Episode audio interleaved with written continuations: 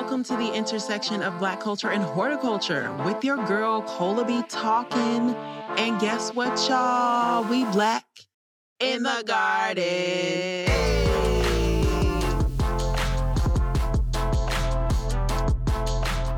You have arrived at the intersection of Black culture and horticulture with your girl Cola B talking, hostess with the mostest of Black in the Garden.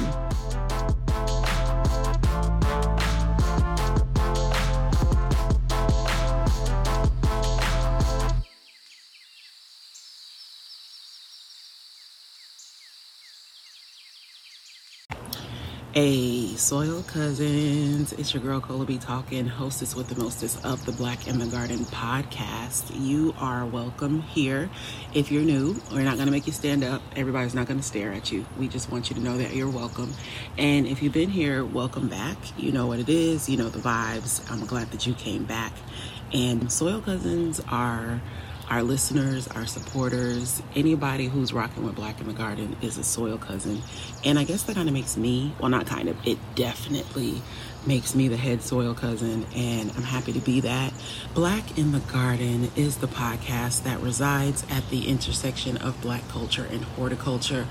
We are going to celebrate the past, present, and future of black people with plants as long as I have something to do with it and y'all are y'all are blessed to be a part of this journey. I wanted to just make a quick I want to make a quick editorial note and apologize for something that was happening with the sound quality on the last week. I'm going to go ahead and get that file cleaned up so that we can re publish that because it didn't sound like it needed to sound and you know you deserve better than that. So we'll make sure that we update that appropriately and it can sound how it needs to sound and um, my bad. This is a special saturday episode. Wow how do i put this? Wearing all the hats at Black in the Garden requires some management ability that, if I'm honest with you, I'm still growing into that. I am always happy to uh, get requests for support, especially administratively. Uh, how about an intern? If you have a few hours that you can volunteer to help this podcast grow even more, that's another way that you can support. Just drop me an email, take a look at the episode notes, and send me an email with the subject line intern, and I will make sure that I get back to you so that we can figure out what your strong suits are and the best way for you to support. So I'm excited about that. We are back for part two of our interview with Kristine Mays, who at the time of the interview had her exhibit on display at Atlanta Botanical Garden. And a big shout out to Atlanta Botanical Garden for sponsoring season five of this podcast. All right. So let me tell you a little bit about Atlanta Botanical Gardens, specifically my last visit, which was on Mother's Day. And there is a new exhibit, the origami exhibit. You had to be there. Follow my Instagram. I will be sharing some some images from there, but the origami exhibit is really cool. It is a very uh, what is the word I'm looking for? It's all over the garden. We went to areas that we typically don't always get to go to. We went to the Orchid Center, we went to the conservatory, of course. Actually, I usually spend the most time in the conservatory because it's just that's where all the tropical big leaf plants are. And I'm all about that big plant energy, but I said, look, I'm to go spend some time in the other areas so, spending time in different parts of the garden, just getting to really take it all in, enjoying some time with kids and friends, and really, really feeling blessed at that. And it's really cool to know that the Black in the Garden coloring experience is in their gift shop. That's so amazing. We were on the way out and we're sharing some love with some of the soil cousins there. I was actually um, giving away some stickers and directing uh, everyone to go to the gift shop and get the Black in the Garden coloring experience. And if you're new here and you found me from uh, meeting me on that day. What's up? Remember me? That was cool. Thank y'all for supporting. So, Atlanta Botanical Garden is sponsoring Black in the Garden and a really amazing place to be. Of course, if you're in Atlanta.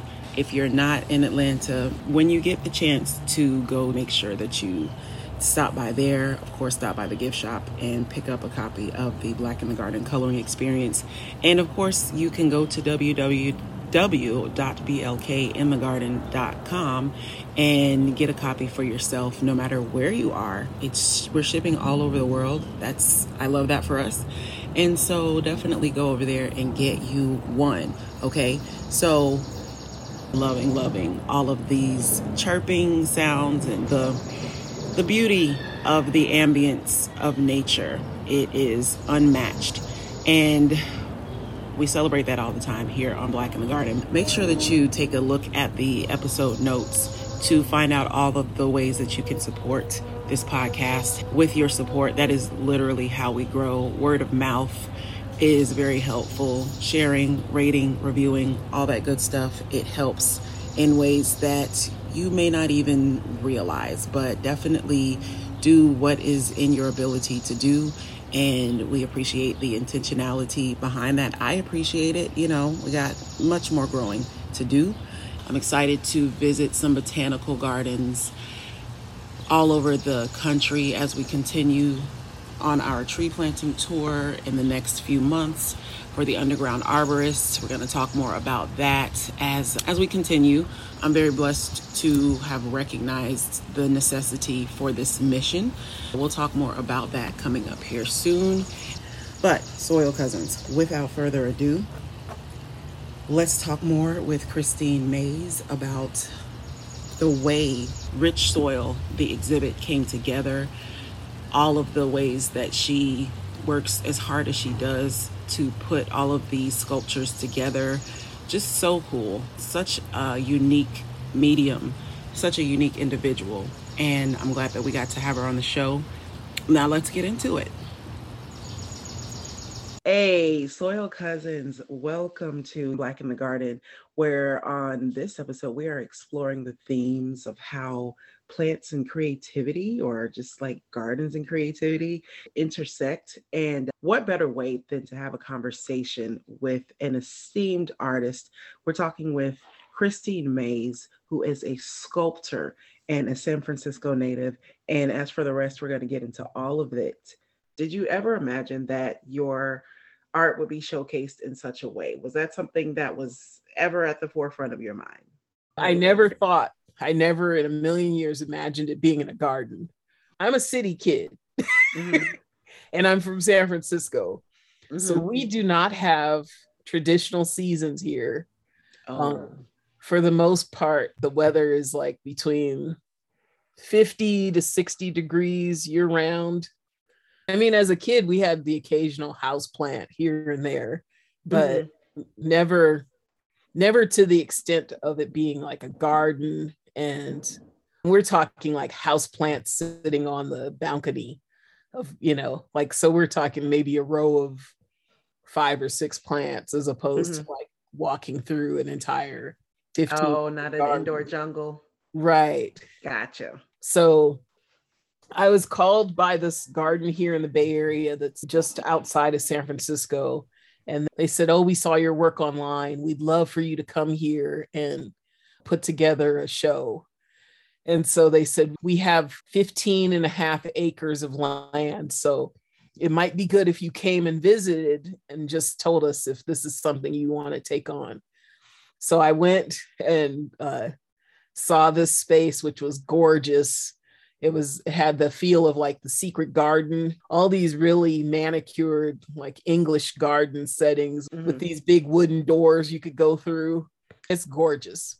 Yeah. So I went there and looked around, and that's really where the the whole process of creating rich soil began. And even though I was looking at all of this lush greenery that and flowers I'd never seen before ever, and I realized then that I don't really know the names of flowers because they had all these markers where it would say what it was, and I was like, "Oh, that's flowers. That's what a magnolia looks like." right. I mean, Mhm. even they, they even had an edible garden, and even then, I didn't know what certain things looked like that Mhm. were growing. You know, Mhm. so I just knew the grocery store version of it. I didn't know what it looked like, And you that's know, not the growing same. out of the ground. That's a good way to put it because the grocery store version of an eggplant or like a squash, for example, is very different. You see the plant and you're just like, oh, what is this? Is lovely. What is it? What is it? You know? Right. And I and you didn't indicate in your discussion of your upbringing that plants were really a big part of the situation. So it's really interesting to see how we're having this intersection, having your black art displayed in the garden. And so I could totally get it. Like you didn't Yeah. grow up in the garden, but as an adult, Right. you are able to spend time there just by it being a literal place where your art is displayed. So Right. that's pretty dope to be able to come come about it in such a way. yeah. So Mhm. I looked at everything and I loved it. But what stood out to me were all the landscapers that were on these little, you know, pushing their carts around and tending to everything and pruning it. It was just a lot of Hispanic gardeners who were just going to town, you know, and clearing California. Mhm. I'm always looking at the people that go unnoticed. So I couldn't help but notice this. And then as we as we wandered around, um, this property had this huge mansion on it. That's like Mm. their pride of this property is that Yeah. you see the gardens and then you see the mansion. And the side note is that I still was more fascinated with the gardeners than I than I was the mansion Yeah. but we're wandering down this hall and they're like, and here are the servants' quarters. And so I looked in this room, which it kind of gave me a little willies because I'm thinking like, I don't really want to see the servants' quarters, but whatever. Not me as a black American in here. Right. No, So- not because you understand what the implications of servants are historically, and that could just get And then just, uncomfortable if you were you the only black person in the group. Right. And then all of Mhm. the dynamics of just the the inequality behind like there there are people we consider our servants and you know Yes. among all of this wealth that we're looking at. hmm And so And you just took note of all of the people that were working the land. Right. hmm And And noticing so- that this group of people that looks like this does this, and these people do this, and here I am, and I'm just trying to make sense of this. But you're also essentially scouting this place to see if you want to work with them. Exactly. hmm So I looked at the I looked at this room and then there was this really old census page blown up in the hallway and it had a list of names they were all from European countries and um the woman who was doing the tour said this is a list of this is a census page that contains some of the people that worked here on our property one of my friends is with me and she says so where are the mexicans and she was like, Excuse me? And she said, Well, where are the Mexicans? I don't see any people of Mexican descent listed here. And she's Mm. like, Oh, we have Ireland and we have London and we have, you know, Germany and, and all the Europeans. and so she just keeps naming off all the Europeans. And Hmm. I said, Well, where do you have any documentation of People Any- of color. any people? You know, that's really what I was getting at. Yes. I'm like, you have any Mexican people listed here? Because I'm thinking, because there's plenty outside. yeah, they're here. so- they're definitely involved. So she says no, and she keeps going back to her script. And Mm. it just became this whole awkward situation because I'm like, you realize this was Mexico, right? But you don't have any listing. I said, what about First Nation people? Mhm. And she said, well, what is that? And I said, Native peoples, like Native Americans. Mhm. you don't have any record of them either? And she said, no. And I said, well, this is Ohlone land that we're standing on. I said, and the agricultural belt starts like 30 minutes from here, you know. Mhm. And and here in California, I mean, let's just be real. Like people of Latin descent really run all of the agriculture here. I mean, there's so many farm workers who are who are of Mexican descent. Why wouldn't they be listed somewhere? So she didn't really know what to say, and it became really awkward. And then I think she thought I was just going to go home. At the end of the tour, she was like, Do you think you'll consider doing something with us? And just the way she said it, I knew she thought like we've lost her. Oh. So at that point, the idea of rich soil was born for me because mm-hmm. I thought we need to honor the ancestors. Intentionally. And so personally, this show was for me to honor my own ancestors, but I was also looking at it from the perspective of like all of the the black and brown people who have toiled the land mm-hmm. and how there needed to be some recognition and, and how I wanted to make the invisible visible. And so, you know, here I am with these sculptures that are kind of ethereal and spirit like. And I thought, like, that's how I want to do it. Yeah. So that's how Rich Soil came about. How did you go from saying, yes, I will exhibit at Hillwood to actually doing the exhibition? Like, how many pieces? How did that work? What was that negotiation like? There were um, 29 pieces. We didn't have a set number of pieces when I started. They mm just said, do whatever you want to do. And mm so the pieces are loosely um, inspired by the Alvin Ailey dancers mm. because the mm. photos that I collected were, I like the way their dancers take photos in, in clusters and all the bodies work together, like this whole like unified movement of people. I had to examine like how I would present it. Um, I had to look at the fact that the work would be outside. I had never shown work outdoors. And so the work mm. is is among all the elements of the weather and weather changes and everything else oh yeah and i also had to decide on a paint color because i normally paint the work in a rust resistant paint and mm. so what i decided to do the the wire is a nat is naturally just a steel wire it's a mm. heavy steel wire and so over time it'll patina and rust and so what I decided to do is to paint everything this really rich copper penny color because I knew that when when the work would would rust, you know, once the patina started and the rusting started, it would turn to in the most extreme circumstances, it would turn like a really vibrant orangey color.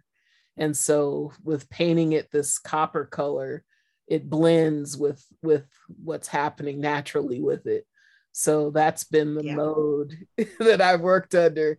You know, between each show, I I coat it, you know, just to, so that it goes out shiny, and then by the end yeah. of the show, it's the same color but just a matte finish to it. And what, on average, is the time frame for creating a piece? The average time frame is between 60 60 hours would be a fast, you know, mm fast process. So mm-hmm. we're talking like 80 to 120 hours per wow. piece. And that so um, time. Um, so I still don't know how I managed. I managed to create 29 pieces in a year. And that mm. was literally like working just around the clock for a year. I mean, I really had no social life and um my mom was, you know, doing my laundry and asking wow. me if I if I ate anything. Mm. and it was just shout out to mom for momming. You know, it was it was just quite the feat. And you know, life hasn't really slowed down very much. It's just that, you know, I'm doing what I love. So it really feels good. Listen, I just because I know the climate out here for black women, to hear you say what you just said is very grounding and it is very gratifying to know that that is the experience that you have. You get to be, you get to create what ignites your fire, you know, and that is your art. And it also impacts the world in a really cool way. And it gets to be exhibited in spaces that allowed me to meet you in this way. Because if you weren't displaying in the gardens, then I would have found you a different way, but it's so beautiful. And just reading your description, you said that your hope is that the figures will spring forth like spirits rising from the soil to be recognized, revered, and embraced. May they push through while at the same time mingling and dancing among the flowers. So right. beautiful, beautiful. Yeah. The, the I thought was like mm-hmm. yeah, just around like the thought of like, you know, people being oppressed and having to struggle for so long. And then when they finally reach this point of of becoming spirits, they're free from all of that and all of that weight and bondage and oppression, and they can just they can, you know, what better way to be free than to dance? Dance is definitely personification of bodily freedom and even autonomy to be able to move around in that way. And our ancestors definitely expressed that in so many beautiful ways. And fortunately for us, we do have that passed down to us. Don't tell me you can't dance. I don't believe you. Do you feel that you can dance? Yeah, I mean, I used to dance a lot. I, I oh. actually dealing with a disability at the at this point in my life, oh. but and in some ways, I think I probably wouldn't have gravitated towards dance if if I weren't dealing with being restricted physically. I think more now I'm fascinated with dancers and movement and yeah, all the ways people just effortlessly move just because yeah. now I'm dealing with with uh, chronic pain in my knees mm-hmm. from arthritis that's taken a toll. Oh, boo to that. Boo to yeah. that. I love how you indicated what's happening with your art right now and what is most fascinating to you to emulate when you're creating sculptures. Is there anywhere that you see your art going, or do you just imagine that it will, as you're inspired, it will evolve and you'll just create what you feel like creating? That seems like the artist answer. Yeah, you know, when I first started out as an artist, I wanted to create pretty things. And I was really like, you know, especially with the wire, I was like, how many pretty dresses can I make? And then it became wanting to add some meaning to that. And so mm-hmm. in the last, since like 2014, it's been uh, more socially conscious work. Like, for yes. instance, uh, one of my pieces that sort of turned everything was was this hoodie that I made in honor of Trayvon Martin. And and since then I've made other pieces of art that have addressed a number of other issues like women's reproductive rights and I created a piece in honor of the four little girls who died in the church bombing that set off the the civil rights movement Mm-hmm. And right now, I'm in the process of completing a, a piece that's around lynching, and it's called Modern Day Lynchings and Hashtag Memorials. Oh, that is heavy. It's been so difficult, and it's been probably like four years of working on it. Mm. And basically, it's a it's a sculpture of the torso of a body that's been lynched and then I've hand embroidered the names of people who have been killed by the police onto ribbons. And so at this point, I'm almost to the end of it, but when I my stopping point will be at a little over 365 names. It's just hundreds of names embroidered in red on white ribbon. And the whole thing with hashtag memorials came about just because I was like, you know, as soon as you're on social media and you see the hashtag, you're like, okay, who's been killed now? Like, here we go. It just it doesn't resonate the same when it's a hashtag. It just makes it that much sadder to me. And I'm I'm really glad that you indicated uh, what you're doing with your art specifically related to social justice because that's one of the questions that I want to ask in closing for our soil cousins listening that I always like to see how we can make that uh, connection, uh, especially between art and social justice. So, what does that mean to you? Like when you're creating something like that, how does that feel? It it's really about like sounding the alarm. And and it still goes back to making the invisible visible again, you know, um, mm. because so many people are oppressed or killed or mistreated. It's not even on the local news, never mind, yeah. even reported nationwide. To create that piece really shows the magnitude of just how many bodies are gone. When mm. you see all of these names, you know, on these big streamers that are now draped down on the ground. So I've just noticed I keep moving into this realm of like dealing with social justice in the sense of wanting to acknowledge people who have been uh, marginalized.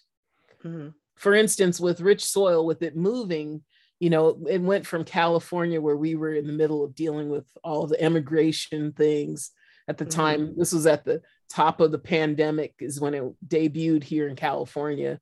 Mm-hmm. And they were carting away people and putting them in these camps and you know putting kids in cages with yeah. you know and all of this border patrol stuff was happening here in California that was the context that was what was on the forefront of people here then i go to mm-hmm. dc and the show showed at hillwood museum and gardens and the the thought immediately goes to how dc was built on the backs of of enslaved people and so mm-hmm while all of this has always been about me and my ancestors, personally, yeah. other people were like, this is our ancestors too. So it became a reckoning because mm-hmm. European or white people here in America, they had to deal with that, you know, and reckon with like, these were your family members who owned people. And then, you know, they Black people were dealing with all of the feelings around having enslaved family members. So it was, you know, and the fact that this is America, like this is just, let's be real, this this is the fabric of America. And so then it's showing in Atlanta and the concept is still, you know, we're Ooh. here in the South and yeah, we have people who are who are are oppressed and who have been oppressed and are oppressed and all of the the uh, civil rights history that's you know just poured out in the soil of Georgia. Mm. So for me, it's like really powerful to see the concept or the context change with each location, but it all still comes wow. back around to who's being overlooked here, you know. Mm-hmm. So, mm. and who wants to receive the the message and as an observer, I'm looking at how it's being received. Yeah. The people who want to receive it for what it is, those who are wrestling with it, because it's not an easy subject. So it's not. I yeah. what struck me that is very beautiful, and I think this is a great way to wrap it up, is to consider that everyone, whether you meet them or not, whether they see your art or not, everyone energetically has a connection to the land it is that connection. As I always say, soil cousins, the soil connects us anyway. So it is that connection to the land that makes the soil that much richer. So true. Yeah. So if you want to quote me in the next installation, that's fine. Just let them know I said that. and here's one thing that I want to mention. You can go and you can see the rich soil exhibits, but the sculptures are also for sale. This is true a very fun fact. You can get you one, you know, you got to have your coins prepared. And I know that there are plenty of us listening out there with that kind of abundance. So just want to put that out there in case you were wondering how can I support this Black art? Get you one. Okay. We're not going to get into the pricing and all that because when you get into the fine art of it all, you just talk to the broker. But did you want to speak to that before we uh, close out? Yes, actually, the work is for sale. Thank you for mm-hmm. mentioning that. And mm-hmm. I've had off and on, I've had lapel pins that have been created, you know, different pieces that are a part of the show. So, mm-hmm. um, so you can contact me on my Instagram if you want one of those. And um, my Instagram is, you know, Kristine Mays. It's just everything is under my name, Kristine Mays with a K. K R I S T I N E. Yes, M A Y S. That's right. Yeah. So it's um you know it's been fun to see the work go to to different households and become mm-hmm. a part of people's day-to-day life wow. and then you know as one piece goes out um, i end up building the collection is 29 pieces so mm-hmm. with every um, location there's some pieces that are integrated in so it's not the exact same uh, um, exhibit every every city. It always has a mm. slight change to it. So yeah. it's just fun to see it evolve. So here we are. We've had this lovely conversation, and I appreciate everything that you shared. And um, is there anything that that you want to indicate to let people know how they can find you, how they can support your work, or anything upcoming that you want us to take note of? You can find me on um, www.kristine which is K R I S T I N E M A Y S.com. And you can also find me under Kristine Mays on Instagram. Those are the two main spaces where you can find my work and, you know, see what I have going on. I have a show at a place called Serenbe, which is just outside of Atlanta, like 45 mm-hmm. minutes outside of Atlanta. So still mm-hmm. in, you know, you if you live in the Atlanta area, you can still drive there and see the work. Yeah. And it'll be there until November of 2022. Oh, and then chilling. Um, okay. And then in 2023, it'll go to the Memphis Botanical Gardens. So is that a new addition? Yes. oh, that's very exciting. I've been thinking about going to Memphis Botanical Garden. That is great. Next year, yes. Memphis. Yeah, mm-hmm. so I'm mm-hmm. excited to see, you know, uh, you know, all of it is eye-opening because the work looks completely different in in a different setting, you know. Mm-hmm. As you know, every garden is unique. Yeah. And so it's just exciting to see the work the same, you know, some of the same work. Yeah. Look, look in a completely different way depending on where it is. It true. I mean, because the season's changing, so different things are coming up and blooming, and everywhere has their their signature structure and the way that right. everything comes together. And we never know what's going to happen the weather. So I am just wishing you uh, the most success because one of the really cool things, y'all, because I like to tell y'all about the fun behind the scenes stuff is Kristine goes to help them pack up the show when it's over and also helps to, you know, set set up and arrange the pieces throughout the spaces that they're in. So at some point, Kristine is actually physically present on the site to set it up. You're not just like calling them like, okay, put them over here, da da da da. da. but you're hands on with this exhibit coming to be. So in that sense, you're on tour as well. So I'm really hoping that we'll be able to arrange something really cool in conversation in Memphis. That sounds cool. I wish we had more time. Yes. Right. Well, y'all heard it here first. And uh, because she said it and we recorded it, I'm gonna have to hold her to it. We all will. But Kristine, thank you so much for joining us on Black in the Garden. Well, thanks. It's been an honor. Indeed. For sure. Wishing you love, light, and rich soil.